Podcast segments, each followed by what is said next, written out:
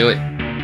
Welcome to Horror Makes Us Happy, the podcast where we ask the question, what is it about horror that makes us happy? Your hosts are Steve Becker and myself, Chris Whitman, and you can find out more about us at our website, horrormakesushappy.com. Before we get started, a little information for you and the listeners. These are the trigger warnings. We're going to be talking about horror movies, horror culture, which could involve anything from murder, rape, suicide, child abuse, f bombs. We're going to be talking about graphic things. So if that's not your thing, then then go away and and I don't know, watch Disney or something. But if you like messed up things, then sit back, welcome, and welcome, and listen to us talk about all the fucked up things. Uh, let's see. So, uh, welcome back. We've we've been on a bit of a break. Steve had to work on some uh, certifications and stuff, and I got a new job, and there, you know, life happened. Um, so we don't really have anything uh, lined on up as calendar. far as like on the on the calendar for what guests we have next.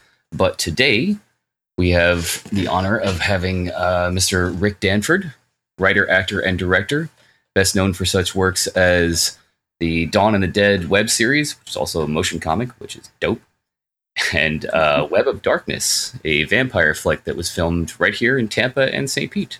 Mm-hmm. Very cool. Welcome, Dan. Good afternoon. How you doing? I mean, Thank you very much. Rick. Trust me, I hear that all the time. It's crazy.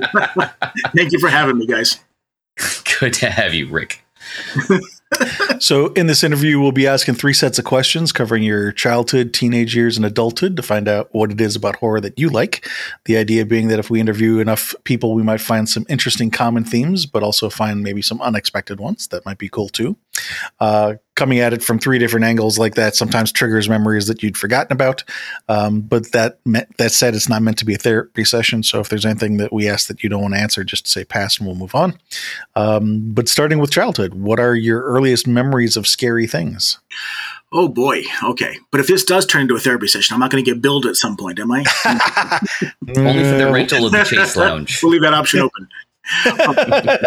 earliest memories. Um, probably the earliest memory of horror that I have is, and I can't remember the date of this. I just remember that I was very, very small. And I remember going to a movie theater with my father and I believe my uncle, and they took me to see Night of the Living Dead. Nice. And, okay. I mean, I had to be really, really small because that movie was made back in the late 60s.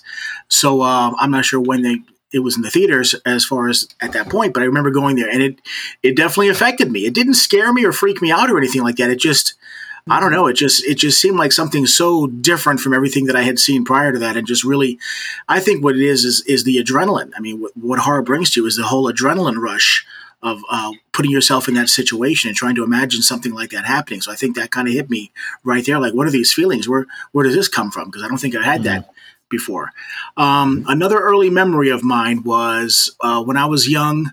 I remember um, I used to go during the summer to visit some of the different family. My my parents had sent me to uh, spend some time with my uh, grandmother and grandfather in New York City, and I remember the guest room was actually in the attic, which was kind of creepy.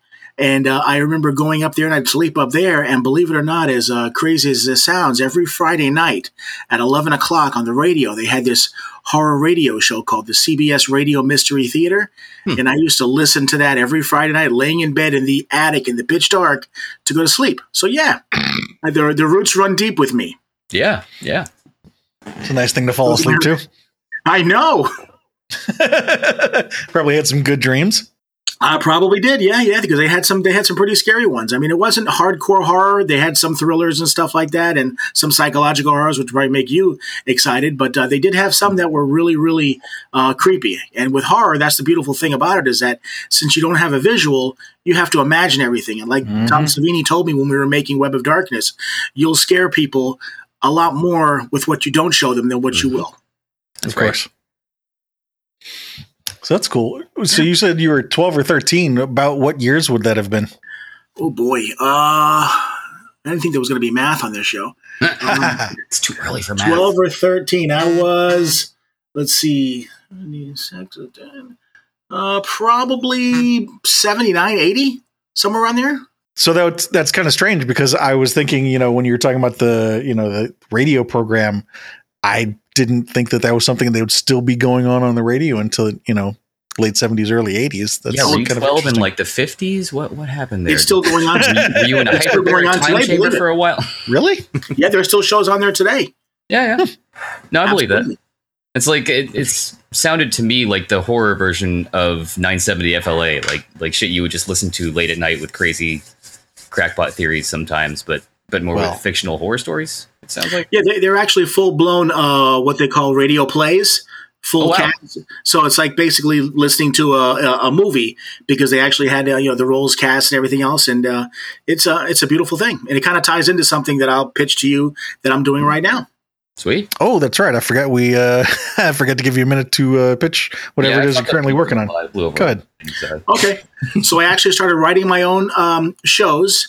And I went ahead and I wrote the screenplays. I got actors together, including uh, Scream Queen Brinke Stevens uh, in California, and I sent them the scripts. They recorded most of their dialogue either over the computer or on their phones. Sent them to me.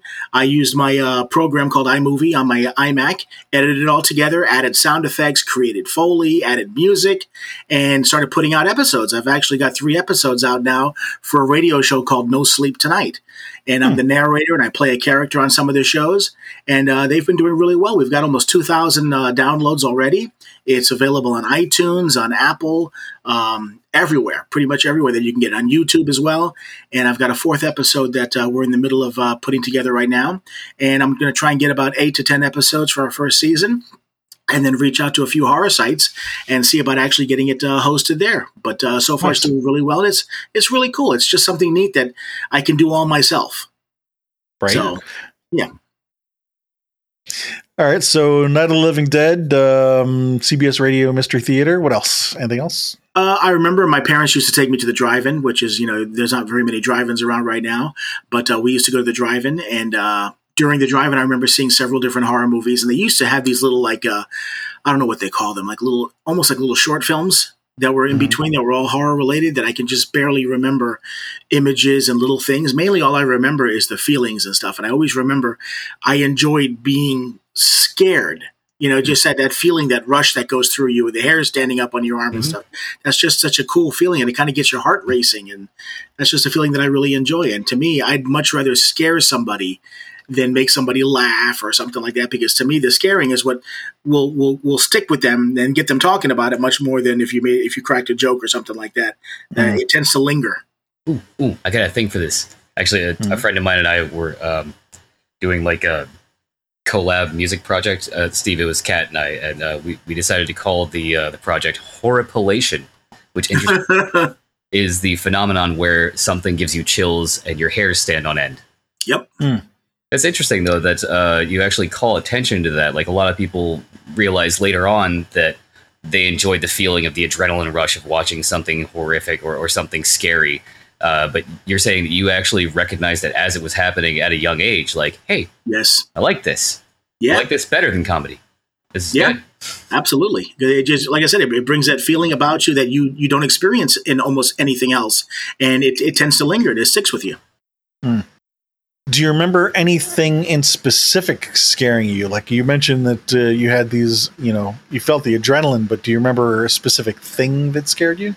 I can't remember anyone that actually gave me nightmares or caused me to, you know, turn away or anything like that. The only one that ever bothered me, and I can't really put my finger.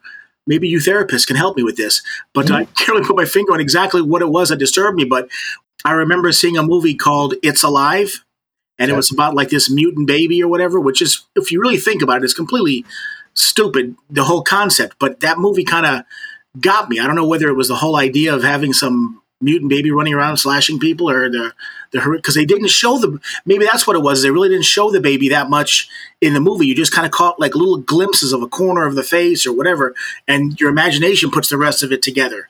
So that Hmm. might be what it was but that's the only one that ever really gave me chills and and, and kind of bothered me a little bit. I mean I, I remember seeing the exorcist when i was when i was young in the drive-in and if i mean if that didn't scare you i mean you're pretty much dead at that point right I don't know, Chris. Are you dead at that point? Uh, yeah, yeah. and if you think about that, The Exorcist was a movie that was made back in the 70s, and it's still to this day considered, you know, one of the scariest movies, if not the scariest movie of all time. So if that's not staying power, I don't know what is. Yeah. Right.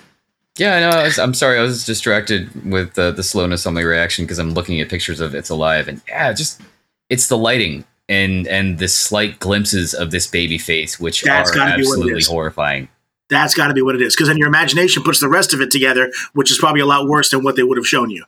Yeah, Maybe. I mean, they've got some full shots of it where it looks like it's like biting into this guy's neck or something, but it looks like most of the shots are like, "What the hell is that?" Yeah, and and when you're looking at a movie back in the '70s, they didn't they weren't you know really well known for a lot of the great you know horror graphics back then. So I mean, if it looks kind of creepy now, it was probably horrific back then. It's like a vampire rubber Johnny. So d- you mentioned your your father and your uncle. Were they also horror fans? Did you have other people in your friends or your family group that uh, were horror fans? Um, I know my father enjoyed horror. He, I wouldn't necessarily consider him a horror fan. He was more into westerns and stuff like that. But he did, he did enjoy horror. But I'm not sure if it was that he enjoyed it or he enjoyed trying to get a scare out of me. I'm not sure what it was. But either way, it worked.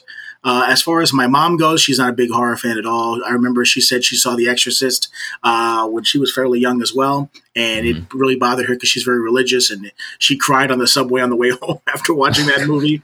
And a- Wow. a funny story about that is that I remember when we went to the drive-in to see it. Like I said, I had my younger sister with me. And I remember that if you remember the movie, there's a scene where uh, she's on the bed and her eyes turn white. Um, Yeah. I remember that very scene because at that very moment when her eyes turned white, my sister yelled, screamed out, ran out of the car and ran into the bathroom and didn't come out. to this day, she's tried to watch the movie multiple times and she said she can't get past that one scene. So, it's so messed up. Nice. Well, if it's the Uh, um, if it's the cross scene, if she was your younger sister at the time, maybe maybe a good thing that she left the car and didn't watch that. Oh, yeah. That's true. That's true. The cross scene was pretty intense. yeah, Um, so, was there anything that uh, you experienced in your early life then that uh, you know either triggered any existing memories or uh, enhanced ones that you already had? I know that though those moments stuck with me, whether it be the feeling or the adrenaline rush or or whatever the case is, that I enjoyed that feeling. I enjoyed bringing that to life, and I know that I read a lot of books back in the day. I was a big Dean Koontz fan, read pretty much everything he came out with. A big Stephen King fan, uh, so I read everything that they came out with, and I know that those books. And the early movies have stuck with me to the point where once I actually got into wanting to develop screenplays and wanting to be a filmmaker, I knew that I had a lot of those original ideas that had never been, um, you know, kind of realized. As a matter of fact, like the horror radio show, there was one particular episode in that CBS Radio Mystery Theater that you can actually pull up on YouTube. It's called Hickory Dickory Doom. Hmm. And that is such a great, great episode uh, about um, basically uh, grandfather clock that turns out to be a gate to hell. And every time it chimes, it's summoning the demons, showing them the way to Earth. And I thought it was Nice. such a great episode that I would love to develop that into a into a movie at some point. And I think that you know, as the way Hollywood is now, with all the reboots and the, and the sequels, it just seems like we've run out of ideas. I think that's a whole area that they could tap into that had some great new, interesting ideas that nobody's ever tapped into. Right. Mhm. So, did you participate in Halloween as a kid? Yes, I did. As a matter of fact, um, uh, I used to always try to find the the different costumes because that, that's the thing is that back in the Ah. day when I was a kid, everybody had the stuff that the, the plastic masks that you went and you got at the WalMarts or whatever that was, Mhm. and everybody was doing the same thing. So I I really kind of balked at that when I was a kid. I wanted to get put the makeup on and the fangs or whatever, something a little different that would help me stand out. And, and yeah, we used to do the whole trick or treating thing and stuff. And then later in life, um, the haunted hay rides and the haunted mansions and Mhm. stuff. So always, always looking for stuff like that. I love stuff like that. Did you have a favorite costume? Um, not really, because I mean, I, I did costumes at the beginning when I was young. And then after that, it's like the only time I would ever wear a costume is if we're going to go to like to a, a costume contest. The last costume I remember putting together, I went to a costume contest at some bar. Um, and I remember being all dressed up and I had this sash that I had my mom make for me. And the sash, across the sash, it said blessing. And then I had that, uh, that old Groucho Marx, um, what do you call it? Uh, eyeglasses with the fake nose and the mustache that I put Mhm. on. Oh my God. And I remember walking up to the judge's table, and the one judge looked at me and he Mhm. says, "What exactly are you supposed to be?" Really? And Blessing took in the- took disguise. Yeah. Uh, exactly. I took the glasses off, and I said, "I'm a blessing in disguise." So, needless to say, I won that one. So, Yeah. You should have. you won that Any- one uh, justifiably. Any least favorite costumes? Oh God. Uh, least favorite was probably this one Frankenstein that we did many, many, many you know horrible years ago, and I had a friend of mine put me up, and it's like it just it started coming apart, and it just at one point I just figured forget it, just took it off and and enjoyed everybody else, and you know burned it somewhere. yeah, ones that fall apart usually aren't all that fun. Yeah. Yeah, Yep. exactly. Yeah, even when it was together, I don't think it was all that fun. Yeah. Can relate. Did you like the process of getting dressed up, putting on the makeup? Was it uh, you know the going and being with other people? What was there a specific part of it that you enjoyed? The can. Um, I don't think it was the getting makeup and, and getting all dressed up and stuff because to me that just seemed like let's hurry up and get out to where we need to be. Mhm. I think it was just the getting with together with everybody, taking a look at all the different costumes, see who went out of their way to do something unique, and and there were so so many people that actually um uh kind of went above and beyond to try and develop something unique and different or whatever. And those are the people that I really appreciated that you took some time and effort to come up with something rather than just go and buy a costume and get made up or whatever. You know, I, I really appreciated that more. You know so You, you got something there. That's maybe like the root of why we like going to conventions and seeing things like that too. Is like that's for me. That's maybe fifty percent is things like MegaCon, Dragon Con. I, I love going there and just seeing all the costumes people come up with. Yeah, I, mean, I, I don't with- like I don't like seeing the people that just go and get the little store bought costumes and put those on, even though you know some of them are younger and you kind of just go with it. But I like the people that you could see that they put some serious work and serious effort and maybe even some serious money into Mm-hmm. developing those costumes. And those are the ones that are walking around taking pictures with everybody. But uh, yeah, it's, it's stuff like that. It's like it's your chance to kind of be somebody else and be something else and step out of the real world and and and show appreciation for you know the genre or the movies or the characters that you love. And I, I love that stuff. Exactly. Nice. Uh, let's see. So, um, you mentioned that you might have had some scary dreams as a kid. Nothing, uh, no like, um, no reoccurring dreams or anything like that. No, no reoccurring dreams. I mean, I um, I I sometimes, and of course, this this course makes me really weird sometimes. But uh, I'll listen even to this day. Every once in a while, I'll listen to some of those horror radio shows, and I'll put them on and go to sleep to them. And the reason I do that is hoping that they infest. Hoping you'll have a dream. Yeah, because to me, it's like people talk about, oh my god, I had a nightmare last night. It bothered me. I'm like, oh my god, I'm hoping to have a nightmare. Right? Like Those I got the a notepad dreams. next to my bed. I'm ready for it. Exactly. I don't know how my, my, my movie, The Web of Darkness, that actually came from a nightmare that I had. And I woke up in the morning and started jotting down the notes because that's one thing with me. I don't know if it happens with a lot of people, but when I have really juicy dreams like that or whatever, the, the more the day goes on, you mm-hmm. forget what happened. Yeah. So I try to Yeah. write down what I remember as quickly as I can. And then I just kind of develop the rest of it after that. But yeah, that was all because of a nightmare. So. I love it. Nightmares to me are good stuff. Cool, cool.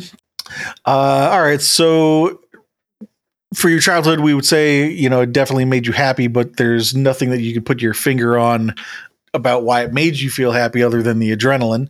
Um, but we're not really sure what triggered the adrenaline.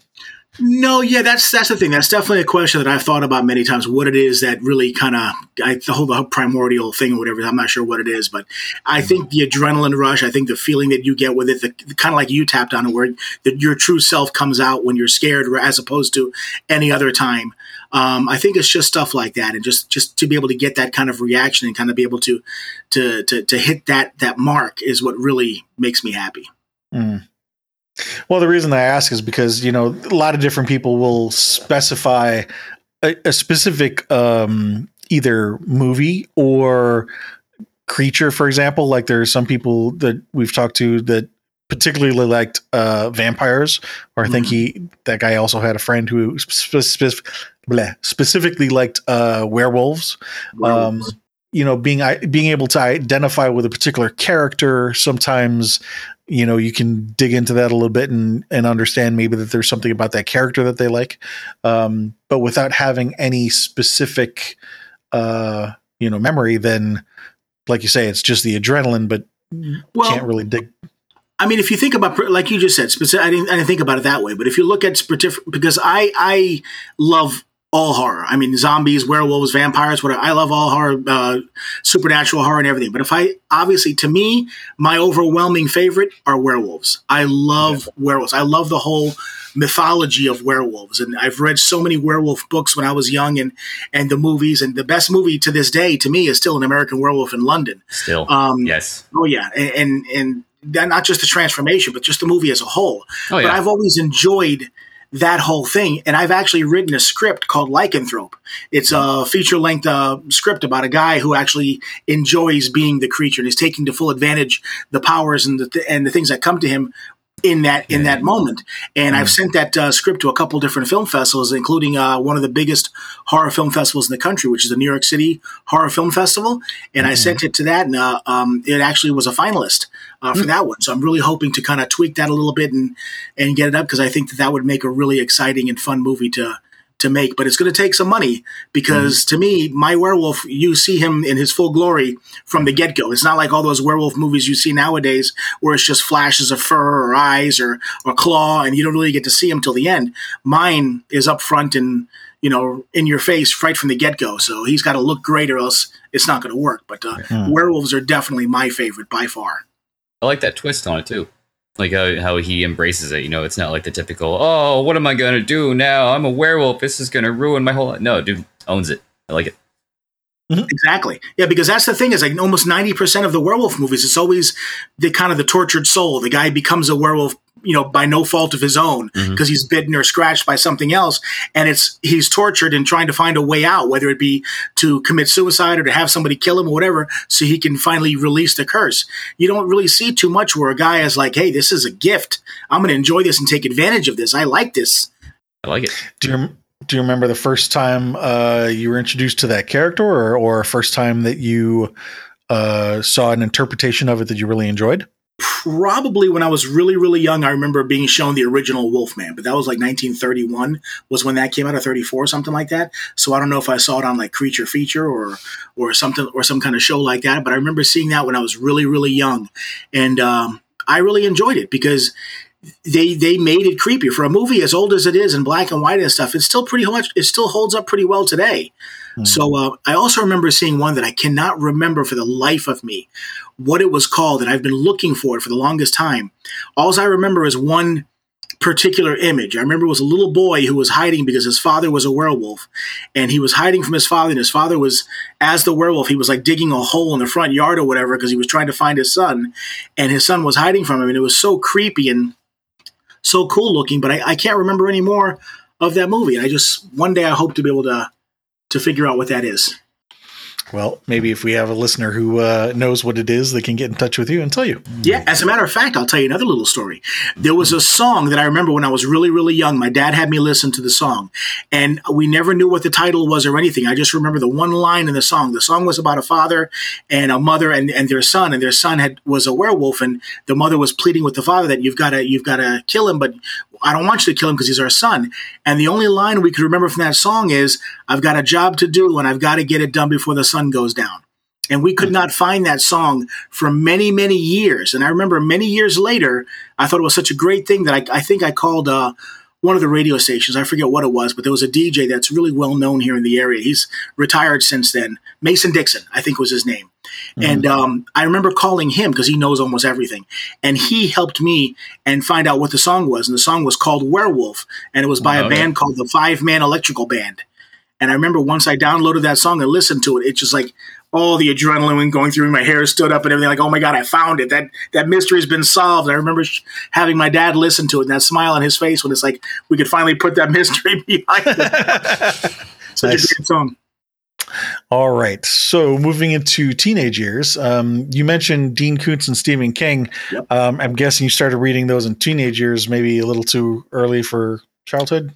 Probably. I mean, I started with Stephen King, and I love Stephen King. He's a very visual writer. He's uh, got probably the most unbelievable imagination of anybody I've ever read. But mm he was sometimes hard to follow because like the book the stand which was one of my favorite books like a 500 page book Jesus. the first 250 pages took me like six months to read but the last 250 pages i read like over in three days because mm it was just everything was like culminating in the action and everything else mm so that's what kind of got me to read dean koontz and i remember once i got into him I liked him a little bit more. So I got started reading a lot of his books, but I, I was always the one that I had to have a book I was in. When I was starting to get towards the tail end of a horror book, I had to go out and find another book to have it on standby. So the night that I finished mm. that one, I can jump right into this one. Always had to have a book. Uh, other than The Stand, any other Stephen King favorites that jump out at you? Uh, Cujo. Cujo was a big favorite of mine. Of course, the movie was good too, but uh, the movie was definitely a little bit different than the, the book. Mm-hmm. Um, yeah, Cujo was definitely uh, a big one. Salem's Lot the book yeah. was great. The movie was good, but it was it's very dated and doesn't hold up quite as well. But uh, that was about it. As far as everything else, I mean, he like I said, oh, Cycle of the Werewolf. Ah. They turned that one into the movie Silver Bullet with Gary Busey and stuff. But uh, Cycle of the Werewolf was a good book. What about Dean Koontz? Dean Koontz, the first book I ever read of his was a book called Phantoms, and I think they turned that into a movie later on, which wasn't very good. But the book was really good. Wait but he had one book called Darkfall that about um, um, I couldn't remember exactly what it was about, but it was like little demons that were chasing these people throughout New York City and stuff, and they were coming out of the woodwork, and it was it was kind of a crazy book, but it was just action packed. And hmm. uh, that one and Servants of Twilight, those are my three favorites. So, uh, anything else jump out at you from your teenage years uh, that really influenced you in horror? Um, teenage years were definitely the horror radio shows and definitely the books because I was very much into reading, not as much movies. I was I, I was watching some movies. I'm a big fan of the '80s. I love mm. '80s music and '80s horror movies and stuff. That to me is where it really started with as far as with regards to the movies, as far as Return of the Living Dead and and um, uh, the George Romero movies and stuff like that at the beginning of the late '70s mm. to early '80s. Um, I've got a huge, huge DVD collection, and uh, I have a hope my '80s collection all set aside, Creepshow mm-hmm. and and all that stuff. So to me, that's really where my uh, I think my horror kicked in because that that was the time of horror was the was 80s. I mean, Halloween was 79 and really kicked in, and now it's up to like part 19 or 20. God knows. yeah. Same yeah, thing with the Hellraiser um, series. Yeah, yeah, and you have Hellraiser, slashers, right, yeah. Friday the 13th, Freddy. Yeah, the 80s yep, was yep. definitely the heyday of horror. Exactly. That's what I think really cemented it for me. And with the movies and everything else, I went from books into movies. And uh, once I went to there, then I started to get to the idea that I, originally I wanted to be an actor and uh, thought about acting. But then I just started thinking that I write stories. I was writing little short stories and little episodic pieces and stuff where I really realized that I want to be a screenwriter. And that's when I had that nightmare and wrote The Web of Darkness. So, how did you go from the books to the movies? Like, um what was that process like? Um, probably just being lazy. you know, books. It's like you, you know, sit there and read them, and it's like I enjoy books because when you read them, it's it's kind of like the radio shows. Your your mind is the is the screen, so therefore you're able to imagine so much more than you'll ever be able to see a makeup effects artist or anything like that do. So it, it can be much more horrific or much more frightening when you're reading something. But um, I just I think it was the 80s, and and I really got into the whole 80s movie vibe. I mean, there was like a horror movie coming out every week and everybody was talking about it. And the drive-ins were big then and groups getting groups together to go to the, uh, like we used to have a uh, thing in Tampa called the Tampa Picture Show. Mm-hmm. Um, and it was one of those places where you can go there, sit and order, you know, food and stuff like that and sit in front of the screen and watch TV rather than being in a theater where you pretty mm-hmm. much just can have popcorn and a Coke or whatever. It was more of a relaxed environment mm-hmm. where you can get groups of friends and stuff together over cheese nachos and watch, you know, horror movies. So luckily, with that, uh, they used to play a lot of the old horror movies and stuff there. So we used to always get together, and then I had friends of mine that were acting in the, um, even though this isn't quite horror, the Rocky Horror Picture Show. Mm-hmm. Yep. I had friends in high school that were actually acting, and what we did is we went to the uh, uh, the movie theater in University Square Mall, and we were actually acting out the Rocky Horror Picture Show in the front row before there were any actors. And then they started mm-hmm. bringing us down in front of the screen and we put together a cast and we were doing that. And we actually started the actors, uh, I believe, because nobody was doing that, um, at least in that theater prior to us doing it. And we actually were putting together the groups and every Friday and Saturday night, that was where we met. All our high school Shut friends would meet there. Up. Wait, were you uh, in, um, what was it, Indispensable Parts? No, but I know them and I've seen them. Okay, okay. But yeah, we, we um I forget where I saw them, but it was uh, probably a picture show. I think they used to do it at Tampa Picture Show. Yes, I think I think you're right. That's where I met them first. Yeah, but no, we were doing this at the University Square Mall. Okay. We'd go and see we'd go and see the movie, and we'd act it out in the front row until they start the the I guess the owner there or manager there told us that we can go in front of the screen, so we wouldn't take up that row. And our friends were coming in and watching us, and we just started divvying out roles, and we'd act it out right in front of the screen, and uh, and it got to be a regular thing. So every Friday and Saturday night, that's where we started our evening, and then from there, then we'd go out drinking. Nice. So at this point, you did have a group of friends that you were starting to get together with that enjoyed horror. Yes. Um, mm, didn't didn't introduce any existing fears or trigger. Uh, sorry, introduce any new fears or just. Man, I can't talk today. Words. Didn't did not introduce any uh, new fears or trigger any existing ones. Uh, You were going to say something. Uh, I was trying to think. I'm saying no, definitely not Rocky Horror. Other than you know uh, the fear of having to wear pantyhose in front of anybody, but I didn't do it. that is where I Uh, stopped. I was, I was this close to playing Brad, and they're like, and then you get to do the floor show, and I'm like, ah, no. Yeah. no. No, no, we didn't go there. That was for the actors that followed us. right? Yeah.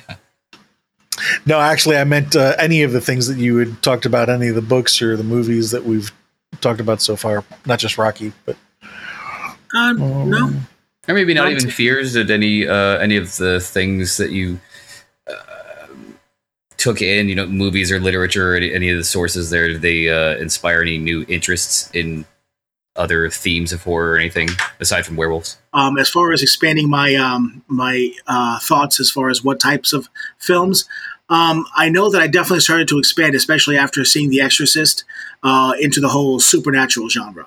Mhm. Um, Servants of Twilight, that book I told you I read from uh, Dean Koontz.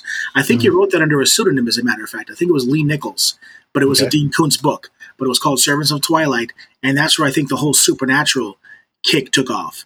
Outside of um, because everything else was either vampires or werewolves or creatures of some kind, but uh, supernatural really held a, a, a strong hold on me because that's that's that one little area that almost everybody keeps thinking like, is there something truly going on there? Is there is there something like that? Whether it be Ouija boards or whatever. Think about it. Mhm. I had this conversation with a friend of mine the other day about the whole Ouija boards.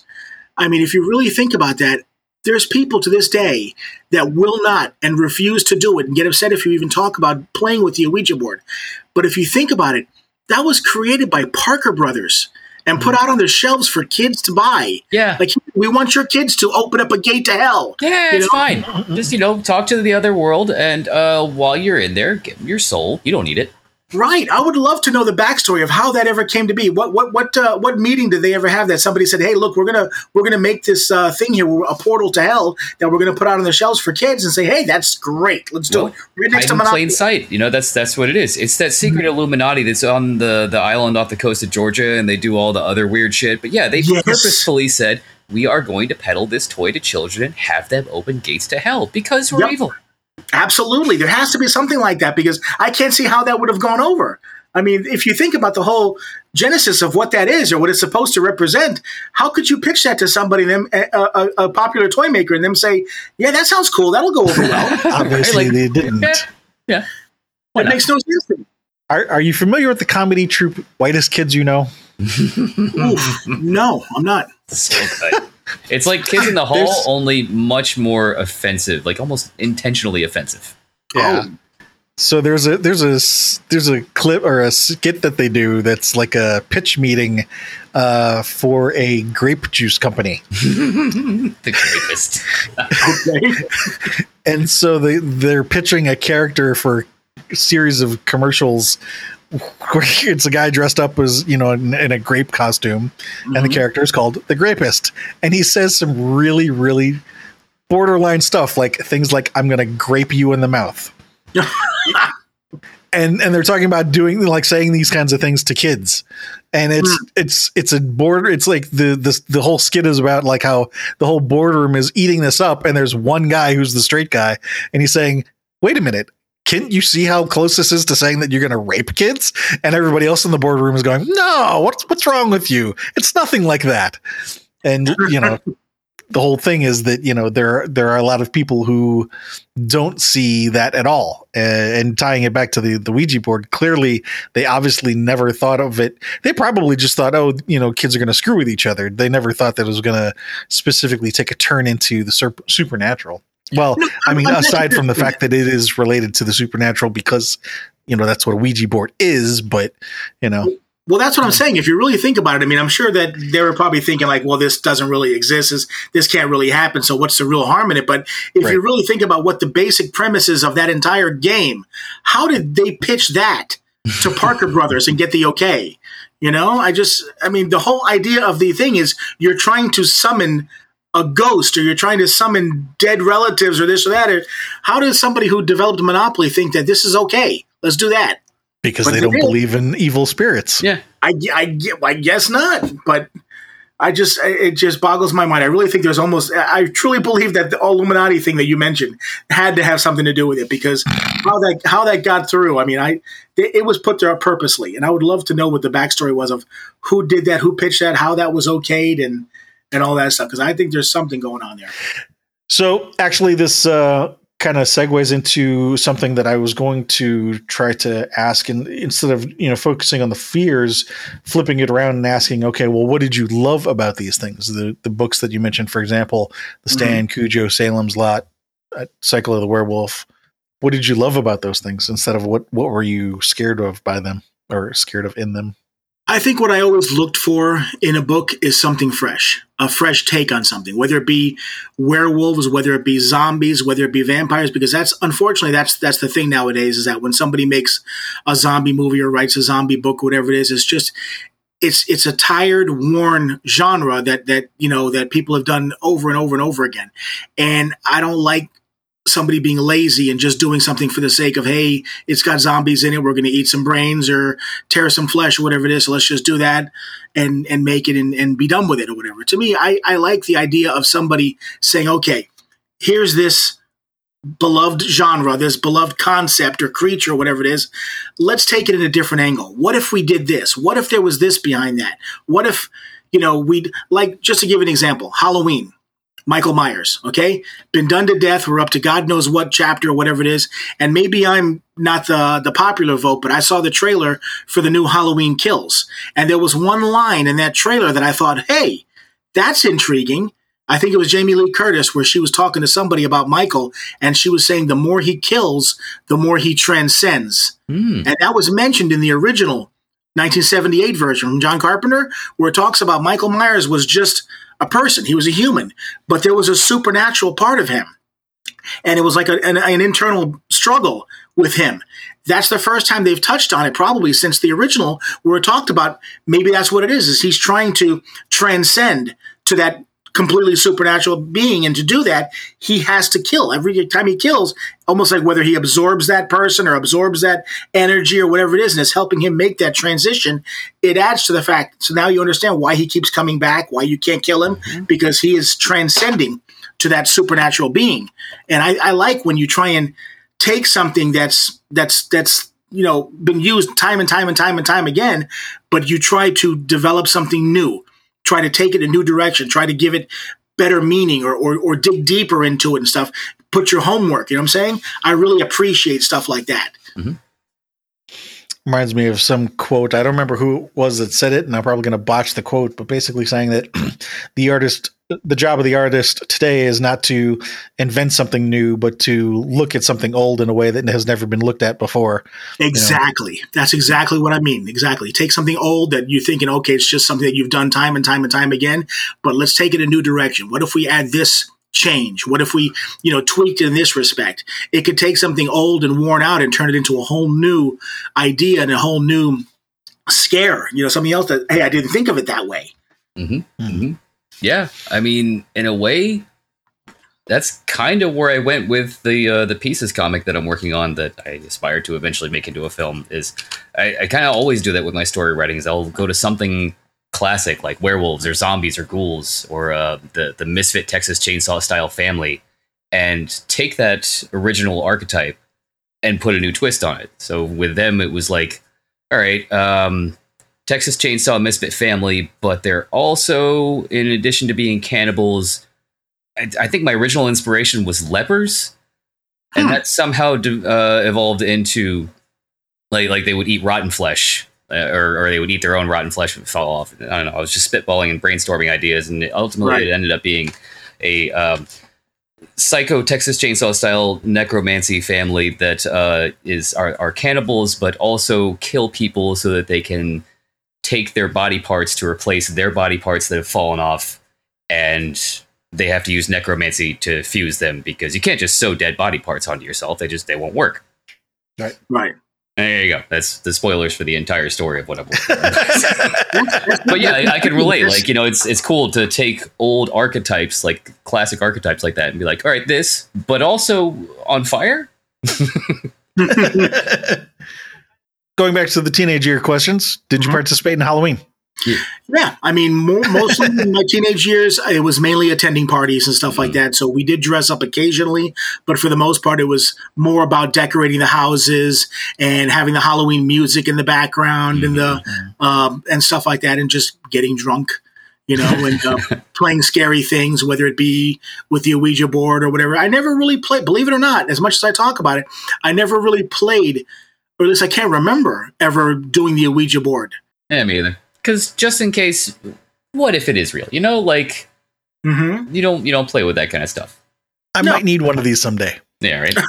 or I might not want to. I might want to not piss off something that's on the other side by making a game out of something they take seriously. Like, yeah, Well, Right. Well, that's why I don't have that little planchette, that tool they talk about. Yeah. I don't have it sitting on the board. I have it set aside or on the table underneath it or whatever. Yeah. I don't even put it on the board to give it a chance to move on its own or whatever. So, Because the last thing you want is, you know, having a party, some drunk asshole's like, oh, hey, hey, spirits, can you open up the gates of hell in this living room? Y E F. What? actually, no. There's a one that just says yes. So oh, just Oh, there's point to oh, yes. even that's better. right. That's, That's right. right. For yes or no answers, you're right. There's there's Yes, just that. Yeah, yeah. Yeah, but hey, of that. Parker Brothers made it. Remember, it's got to be safe. Yeah, exactly. Safe for kids. You know, it says uh, Right. eight years and up. Got to be. You must be this tall to summon Satan. Very nice.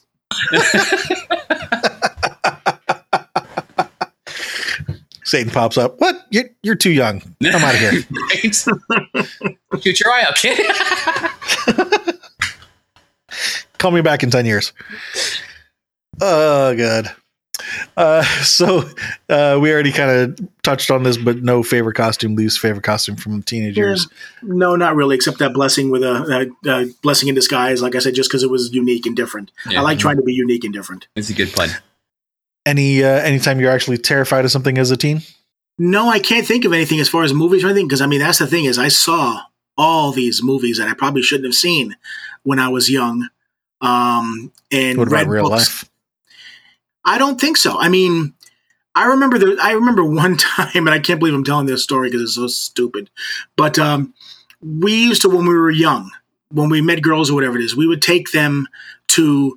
Um, and I don't think it's still well, it is still there, but it's a different name now. It used to be Horizon Park, but now I think it's uh, Al Lopez Park or something like that. Okay. And um, we used to take them around Horizon Park, and it was kind of like a like a big track, and it had the little woods or whatever it is in the middle and around it. And we'd go around there, and they and they used to do what they called trolling, you know, looking for trolls. And you would not believe how many women um, in the teen years actually believe that stuff like that could be, you know, true. So we would take them out there late at night, and we'd go looking for trolls. And there was this one time that we heard something really creepy. And my friend swears to this day that he saw something in the woods. And I remember running with everybody because I just, I guess, got in the whole thing. And we ran. I don't think I've ever run so fast in my life. And I remember running to a tree that had no branches and somehow getting up that tree. And, um, and then afterwards thinking like, what in the hell am I doing? But it, it put the fear of God in us. I don't remember seeing anything. I remember hearing that noise, which was unlike anything that I'd heard before but I think it was just the whole, I guess, the fear of everybody around me, you know, kind of sucked its way into me, and I was caught up. And it could have been some of the alcohol, it could have been, but um, I got caught up in that. But after being up in that tree, I remember thinking, like, come on. And then I got down off the tree, and we walked around and didn't see anything. And finally, we found the girls who I don't know what the heck happened to them, and uh, we got out of there. And that's the last time we did that. That's the only time I can think of anything like that putting it. But I think it was just the environment that I was in that got to me more than whatever it was that we did or didn't see. Well, I just like the the addendum at the end, and that's the last time we did that. That was the last time we did that. We're too old for that stuff. Too silly. Uh, yeah, sure. Yeah, right. that's that's the excuse you're going with. I'm, I'm going with that one. Yep. Yes. Uh, no scary dreams when you were a teenager. No, because that's good stuff. Right. Yeah, I can't think of one scary dream that I ever had that bothered me. No. Yeah, how scary about dreams that didn't bother How, how about ones that? Yeah, Yeah. There you go. Well, the one was the one that I had about the vampires with uh, that I turned into the Web of Darkness. That was the only dream that I could really remember big parts to. That uh, I remembered enough to put most of the storyline together. That I kind of only had to add a little bit. That was the one really good dream that I can remember almost in its entirety. That that uh, I turned into the screenplay. Other than that, I mean, scary dreams just it, they tend to excite me. I mean, I've been chased by creatures. I've been with people running around trying to board up houses from something or whatever. And I remember the entire time in the dream, I'm thinking like, wow, this is cool. This is great. Hmm. I don't know whether that's part of that. You know how they talk about sometimes you know that you're in a dream. Mhm. I don't know what they what the, what the terminology is for that or whatever it is. Lucid some- dreaming. Lucid dreaming, yes. I don't know if it's something like that, that maybe in those moments I knew I was in a dream, so I was having fun with it. It didn't feel like it. It just felt like I was part of what was going on there, but I was never scared. Hmm. I don't know. It's just weird. I just like having dreams like that because to me they seem to excite me more. And I know when I've woken up from dreams like that, I always try to go back to sleep, and you can never get back in the same dream again. Yeah, Right. That sucks. that. Can never step in the same stream twice. Oh, I've tried, believe me. All right. So exciting. Still new because you mentioned the uh, uh, new take or new spin on or fresh take. I think was the word Right. you used. Yep. Well, I think you kind of said that too but uh, even when you were a child, the first uh, the first movie that you said that you saw um, that it was something unlike things that you had seen before. Right. And that, that, like I said, that I think is my biggest trigger. I like trying to find something new, like the zombie genre. I mean, that's been done to death. But there's a movie called Wormwood out of uh, Australia. awesome movie. Yes, Yeah, exactly. You're right. That's a But new I take like on that too. There is, yeah. That that's a whole new take on zombies and being able to use the zombie breath as fuel in the cars. Not just breath. Yeah. Yeah, I mean that that that was something that was cute and, and was was fun with the movie. But I think the part that I like the most is the one girl Oh yeah. that could summon the zombies. Yeah, yeah. She had like a telepathic uh, link where she could control the zombies. Yeah, there was some scene where she was getting ready to be, I guess, raped or whatever it is by this military group, Mhm. and her eyes would go wide or something like that, and any zombie within miles would come running to her defense. hmm And I thought that was such a cool little concept if you could control them like that. Hmm. They never really went into how that happened or why that happened, but uh, Um, well, I forget what the hell I was going to say now. Words. Uh, what the hell was that? I was there was something I was gonna. Oh, that's what I was gonna ask you. Um, so the concept of finding something new, thrilling, and exciting. I'm wondering if that maybe is like a almost like a family value that maybe was uh, impressed on you even before you got into horror. Is that something that maybe you know was that big in your family? Do you know what I mean? I don't know. That's something that I haven't really thought too much about. I know my dad was more into movies than say my mom and stuff was.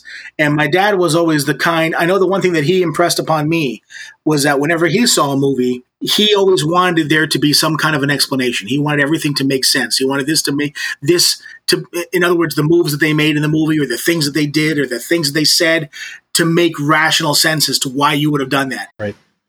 The reason I wanted to ask that one is because, to give you an example, before we got started on this podcast, Chris and I interviewed each other, and then we interviewed a mutual friend of ours just to sort of get the process down of what we wanted to do. And the friend that we interviewed, turned out he was more of a fan of sci-fi than horror, and it kind of dug up that you know intelligence is very important to him, and uh, for reasons that I won't bother going into right here and right now, but you know, from the family that he grew up in, intelligence was something that was very important to him. And Mhm. so I start it made me start to wonder if the, you know this creativity or finding something new. That's what I mean. If I was wondering if there's some familial tie there that even predates the horror aspect of it. Um, but if not, that's okay too. Yeah, not that I'm aware of. No, throwing but, uh, it like I at the said- wall and it doesn't stick, it doesn't stick. right? Uh, all right, so Wormwood, World War Z, 28 days, weeks later. Anything else jump out to you as being uh, influencing in your adult in the, uh, bleh, adult life? Um, those are some big ones for sure. Um, uh, I, I love George Romero, everything that he did, and with uh, wanting to uh, add more to his zombie films. In other words, they had the the whole cultural thing uh, where they, they were basically like a, a, take on what's going on with society at that point. I like being able to tell a story, but also making a point at the same time. That to me, that that's where you really become ingenious when you're when you're doing something and you're creating something that you know is going to be popular based on the overall premise. But if you decide to take that extra step and and add something that you can get people, that's what creates water cooler talk, and that's where you get really people talking about your your film or your project is when you can take something into a whole different you know um uh, a level and make a point about something completely different and and and and that's really where he he made his hay as far as I'm concerned. So yeah, I like I like films like that that can that, that I like to be able to keep one foot in reality. I mean, at the end of the day, if you're if you're making something, whether it be about a creature or a supernatural topic or whatever, if you could make some kind of a footprint in that film to make people where they go, hmm, I wonder, you know, Mhm. could that really happen? Could what if we did that, or could this really be possible if this happened or whatever? That to me is when you can take it to that next level. If you can get people, even if it's just for a moment, uh, you know, think like, hmm, I wonder. Yeah, and often it does take additional creativity to uh, to have that element in your work without it feeling shoehorned. Exactly, exactly. Yeah. Let's see. Do, do, do, do, do.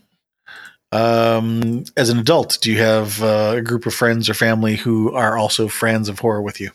Oh yeah, oh yeah. Especially now that I've done my Halloween horror picture show, I've met a lot of filmmakers, actors, actresses, and stuff like that over the years uh, that I've done this. So I've been able to to make friends that have become lasting friends, and people that I've developed other films with, and uh, the filmmaking friends. I have my friend uh, Austin Janowski, who is a um, uh, he's a he's an actor, he's a writer, he's a director, but he's also a comic artist. He's uh, drawn for Iron Man and and several different things. He's actually the one that uh, developed the comic version of Dawn of the Dead for me that he uh, sent over to his publishing company, Second Sight, that they're putting it out now. He also is doing um, a comic series called Zombies We're All Human Too, which I thought was such a cool concept. He, once again, right there, I'll mention Austin. He's taking zombies into an area that, or into a direction that I didn't see before that I think is really cool. In his Zombies Were Human 2 comic, what he's done is it's an anthology comic, but the basic concept is a group of kids running during the uh, uh, zombie apocalypse, and they get into this like apartment complex and they're trying to hide out from these big band of zombies that's out there. And one of the kids is a smaller kid who's frightened beyond belief. So what they're trying to do to calm him down is they're looking out the window and picking out like certain zombies over there and talking about their story about who they may have been before the zombie apocalypse. And then they'll go into the little stories and stuff and show that. Like I've got um, one story that I wrote for him uh, called Zombie Poker Night. Where I talked about uh, a guy going to play in the like the World Series of Poker, and and the zombie apocalypse breaks out outside, and while the game's going on, and the guy's going down to the final couple people, the zombies end up raging inside the casino all the way to where the guy's um, trying to win his uh, title while the zombie apocalypse is breaking out all around him. And uh, he's actually up to volume two right now, which has just been published. And for volume three, I have one that I'm really excited about a story that I wrote called Ice Cream Man about a guy who runs uh, drives an ice cream truck. Uh, during the zombie apocalypse, trying to bring back hope to the people, and it doesn't quite go out, uh, doesn't quite go that way. But uh, I think it, it turned out really cool, and that's going to be a part of his uh, third volume. But that's a, another, like I said, an interesting concept from a worn genre that he took into a different direction that I think is really unique. That does sound interesting. Um, let me ask a couple questions that are not just horror related, and uh, this is going over your entire life, not just your you know adult years. But I'm going to ask two questions at the same time because the answer could be the same or it could be different. So I want to give you both questions at the same time. Uh, the first one is what's your favorite movie, and then the second one is what movie have you watched more times than any other? Oof. Uh, those are questions that I get asked all the time. Mm. Um, and as far as what's my favorite movie, it's really hard to put down or to put one movie down because there's so many of them that I will watch over and over again. If I had to pick one, if some, if, if you were going to drop me off on a deserted island with a DVD player and told I could only have one DVD, Mhm. what movie would that be? To me, it's it's it's going to be a toss up. So, I, but I think the one that is means the most to me is probably Good Will Hunting. It's not a horror movie, but it's just one that a movie that it, it resonates with me. The characters and and and I, I think it's that whole idea with the, the Matt Damon character, how Robin Williams' character, because he's a therapist, much like you guys, is able to bring uh you know those things out of him to have him realize who he really is and what it is that is making him tick and what it is that's that, that's giving him the anxiety that he has. And it's such a well written story and great acting and everything. So it has to be that one. My second one would have to be True Romance, Ah. um, Okay. which was written by Quentin Tarantino and is one of the most brilliant movies I've ever seen. Mhm. Uh, and as far as horror movies go, Shaun of the Dead. I can see that movie a million times, and every time I watch that movie, I find something new. I don't know what it is, but that movie is so brilliant because it's funny. But what makes it funny is the characters, the cast of characters they have in there, Yeah. but they play the zombie straight, which is Mhm. what I think enhances the whole thing. Also, there's a lot of uh, really good timing, tongue-in-cheek stuff with Edgar Wright. Like I've heard the same thing from multiple people. You can watch Yep. Shaun of the Dead multiple times and still find, uh, you know, new funny things. Like like the the scene where Ed's talking to uh, his prick roommate. I forgot is that Pete, and Yep. he just kind of mutters under his breath. Next time I see him, he's dead. Which Yep. is true because the next time he Mhm. sees him, he's a zombie. Yeah, yeah, and they also the thing is too is that uh, uh, Simon Pegg, who's the main star of the movie, but he's also the co-writer, is a huge horror fan. So he wrote little things into the script throughout that you can catch, like in that one scene there where he talks, where he goes up there and finds Pete, and Pete's a zombie, and he's telling him, you know, why don't you? And then he stall, he stalls for a moment, and goes, "Join us." The way he's Yeah. looking, in other words, he's doing that whole Evil Dead kickback or whatever it is. So oh my god, I never caught that one. see, look at that, Yeah. worked again. Nice. Brilliant movie. What did you like about True Romance? Oh God, what did I like about True Romance? I think the thing that I liked the most, well, I can't say the thing that I liked the most, but the thing that probably got me first hmm. was the fact that if you look at the title, True Romance, I didn't even want to watch the movie because it's, oh, come on, it's a true romance. You know, what yeah, yeah, watch it's a chick for? flick. It's It's a chick flick, exactly. I don't want to see that. And when you first start watching it, it's kind of going in that direction with Alabama and him getting together. But then when he goes to get her stuff from the pimp and that whole thing there, and then everything is just like balls to the wall action. It's just and it and it goes crazy. He's talking to Elvis in the bathroom and all the stuff with Drexel and everything else. I'm just like, oh my god! Then the mob comes in and Brad Pitt is the stoner in the couch. Come on! I mean, eh, eh, there were so many little things that happened in that movie, not just situations, but the way that movie just kind of went from a little quick little chick flick, two guy, two kids meeting and gonna fall in love, to some kind of blown up thing between the police and the mob and Mhm. everything else. It was just, it was nuts, and so much good acting and great writing. I just, I loved every inch of that movie. Yeah. I've never seen it, but I have seen the clip of uh, Review's over. his name? Done. Uh, I, I I have seen the clip of oh god, what the hell's his name? Uh, Which one? Yeah, there's, there's a lot of big actors in that movie. Well, Christopher yeah, Walken. the, uh, uh, the scene with Christopher Walken. yeah. Yeah it's, Oh my God! When he's when he's uh questioning Dennis Hopper, his dad. Dennis Hopper, thank you. That yeah, that Oh, was the yeah. name I was Yep. screwing up on. the Yeah, infamous that's- Sicilian scene. Yeah, that yes. Yep, that's a great scene. one. Yeah, it is. Because he's like, I'm going to die anyway, so why not just piss you off as much as I possibly can? And he did because Christopher Walken says, "I haven't killed anybody in 17 years or whatever it was," and he Yeah. enjoyed every moment of that. Uh-huh. yeah. Yeah. Great. That, yeah, I I probably should watch that movie. I personally am not a huge fan of movies because I hate feeling like I wasted two hours if I if I didn't like the movie. Right. But um, but that one I probably should see. That is a keeper. That is something because, like I said, it kind of it turns the genre on its head. It, it keeps you guessing and it keeps escalating as the movie gets bigger. And it's like it just it's it's and it's so well written and the characters are so good and fresh and it's a great great movie. So I'm guessing these three that we've just talked about here, these are the the you know the trifecta for your favorite movies. Which one would you say you've watched more times than any other? Oof. What doesn't have to necessarily be one of these three, just in you know across Doesn't the board. even have to be a film that you like. Like for me, my answer was uh, The Others because I was a projectionist at the time, and the film would stick to itself, so I had to flick it every three seconds. So I have seen that movie a lot of times. Yeah, yeah. The others wasn't a bad movie either, though. But uh, Yeah, um, it was it was all right. Um, probably the ones I've seen them. If we're looking at you know just just click count, would have to be between two. One would have to be, of course, the Rocky Horror Picture Show because while Oh, I was in high school, Sure. we did that because that was our Friday and Saturday night. Every Friday and Saturday night, we started there, did that movie, and then went out. So that was just a religious thing. Um, and then also, I would probably have to say Star Wars because that came out when I was really young. And I remember being dropped off at the movie theater when I was young by my mom. And I would be at that one movie theater all day long. And we would just go into the movies over and over and over again. so we saw Star Wars in the theaters like 50, 60 times, God Jesus. knows. And uh, yeah, that was that, that was the big thing for me because it's Star Wars. I would have to be Star Wars or Rocky Horror. What did you love about Rocky Horror?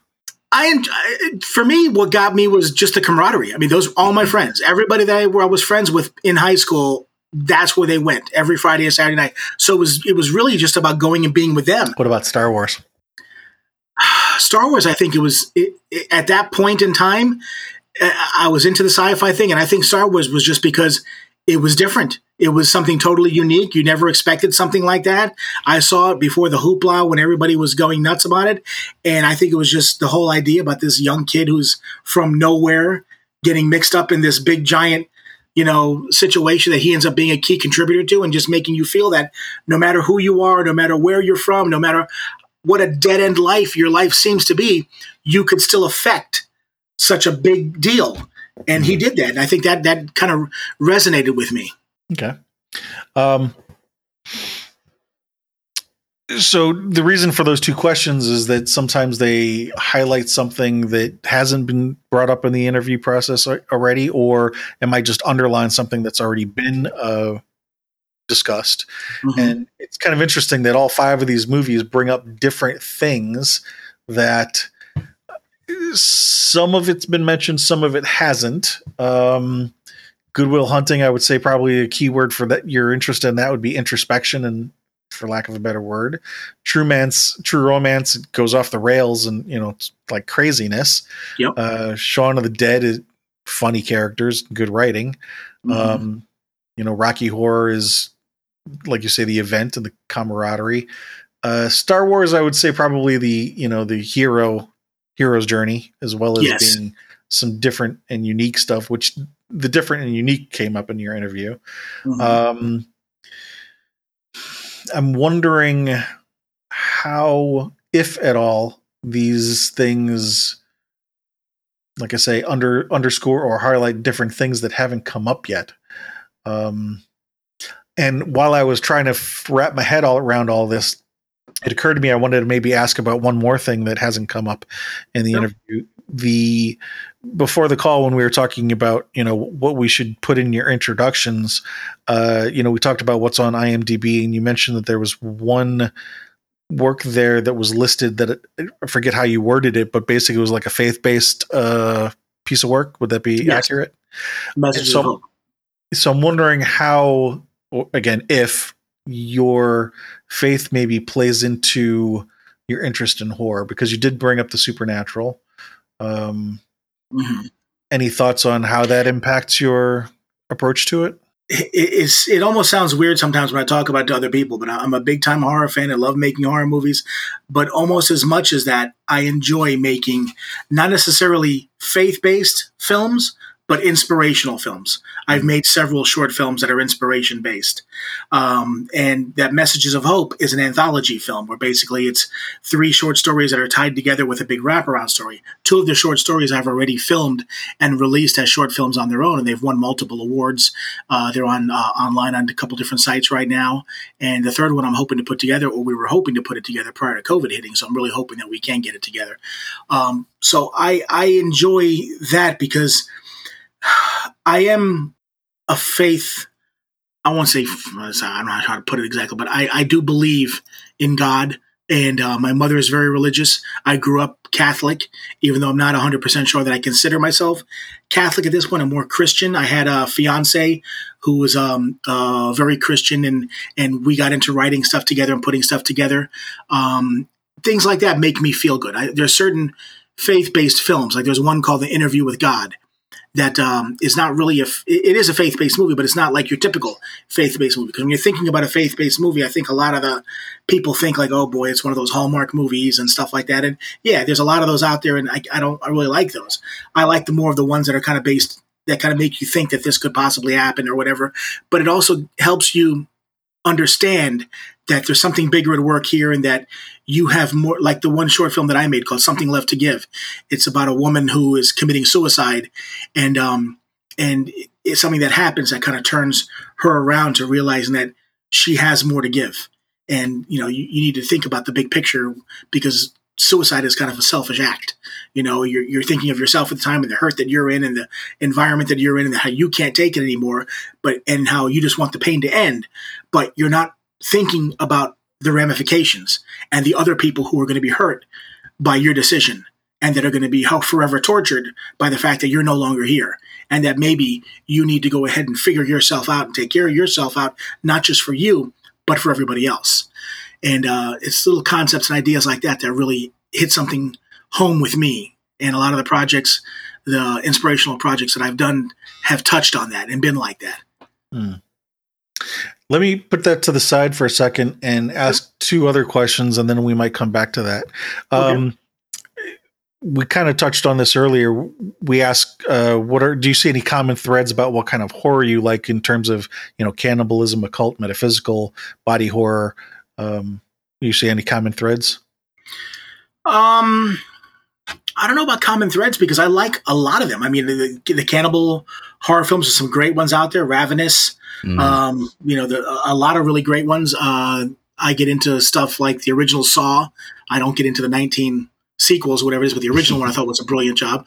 Hostel, um, you know, the zombie films. Um, I'm not sure about a common thread other than the fact that I like something that you can tell that somebody put time and effort into coming up with a story and mm-hmm. wanting it to make sense yeah, rather than somebody just good storytelling. Okay, yeah, good storytelling. Somebody that yeah that took the time to to develop something to make you think. Mm-hmm. Rather than just slapping it out there, throwing zombies on and expecting it to make money, which everybody does nowadays. And props on going straight to Ravenous for your uh, reference for a cannibal film, by the way. That is an awesome flick. Love it. Wasn't it a good flick? Yeah, it really was. So good. to me, that's almost not about horror, though. That almost seems more like um, quality judgment on the things that you like, and it you know there like so you, there's your interest in horror, and then your your quality judgment about those things that you like. I don't know if I'm explaining that well, but it seems like a step removed. No, I think you are. I think you are. And that's something that I definitely look at in everything that I write. I look at it in everything that I watch, and everything that I listen to, and everything that I read. I try to gear more towards something that I feel is more quality, something that you can tell that somebody wrote with heart, with feeling, with with um, with research, and they put stuff together. I mean, you're going to get some dialogue messed up here and there, and some things that don't quite make sense here and there. But if you can feel that something at its core was done for the right reasons, or or, or they had their the, the right things in mind when they were doing it, and they tried their best to make it the best they could, I appreciate that a lot more than anything that's going to throw a bucket of blood at me and guts and great special effects and this and that. I would much appreciate something that is well thought out, well planned out, well executed. To me, that resonates more with me. Mm-hmm. I I understand that. What I'm saying is there's a difference between being an auteur and being a fan. And discussing mm-hmm. the auteur part of it doesn't drive to the heart of what it is that makes you a fan. Hmm. Mm. I don't know. That's a that's a that's a great question. I'm not. I hadn't really thought about that. Um, well, let me ask a different question. Sure. If you think about the things that you enjoy about horror, you know, you could say, well, could you find those things in any other genre? And the answer there is either yes or no. If it's yes, then like we could talk about that. If the answer is no, then what is it about horror that you're not finding in those other genres? Do you know what I mean? I think the answer to that, in in truth, is actually yes and no. I think it's more yes because, like you said, when you asked me what my favorite movies are, the first movie I named to you wasn't a horror movie. Right, it was Good Will Hunting, and my second favorite was True Romance, which is also not a horror movie. Right. So I think the common thread for all the movies that I consider my favorites and ones that I watch multiple times, or whatever, on purpose, are good writing, good storytelling, and redeeming somehow some kind of redeeming quality, whether it be a uniqueness or freshness mm-hmm. or a, a, a, uh, uh, uh, a redeeming moral quality that kind of strikes something with me. That that that does it. That's what I think my my common threads are for every genre of every movie. Mm-hmm. With regards to horror, why I like horror as much I do, I just think it's the feeling that you can get when you watch something fresh and unique and scary. Mm-hmm. I- If you can watch something that that that that, and it's like I said, it's almost impossible to scare me, but I can get my adrenaline pumping. I can get the hairs raising up on my arm. If you can get me like that, I that's one of the best feelings in the world and something that resonates with me. But I think overall, I think inspiration is what I'm looking for. Mhm. A movie that I watch or a book that I read or whatever it is, of something or a character or a storyline or, or an idea or a concept or something resonates with me enough to where it inspires me to want to somehow work that into a script or develop that into a story or a character or something like that.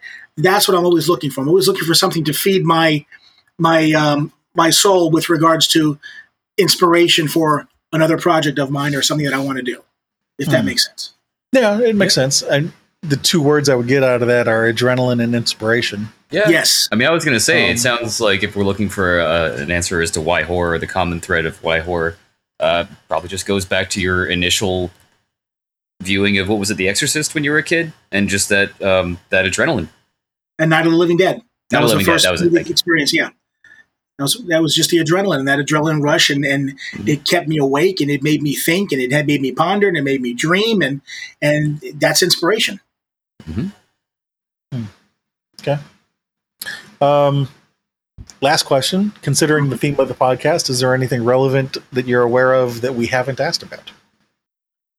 I would say no because I mean I've been on several podcasts. I've been interviewed by several podcasts by uh, uh, print uh, people and everything else, and, and for magazines and everything.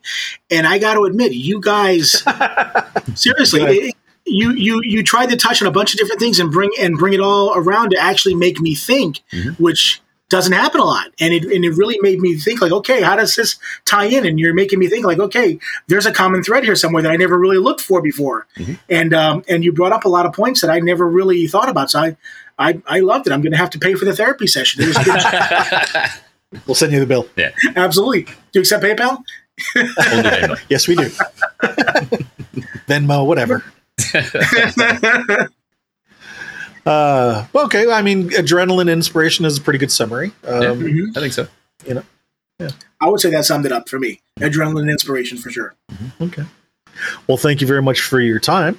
Uh, before we close out, do you want to pitch again whatever it is that you want to pitch? Uh, I guess the two big things that I know that are out there right now. Obviously, I have my Halloween horror picture show that's coming up at MegaCon Orlando, Mhm. uh, August uh, 13th through 15th. Uh, that's going to be a great time. We're showing a whole selection of uh, short films and feature length films for all three days. So if you're here in Florida or you uh, want to come out, uh, we're happy to be back and can't wait. And also, if you get a chance and you want to try and listen to some of my uh, radio horror, it's uh, www.nosleeptonight radio show. Oh, excuse me, No Sleep Tonight horror radio show. And I think I also have just radio show.com. I have three episodes live there right now with a fourth getting ready to come out. And I have a musical episode that's going to be coming out soon called Beach Blanket Bloodbath. That should be a lot of fun. Nice. You're a busy guy. All right. Yeah, and like I said, we'll get to together with you offline and get links and all that, and put a, put a bio together and link to that on the page.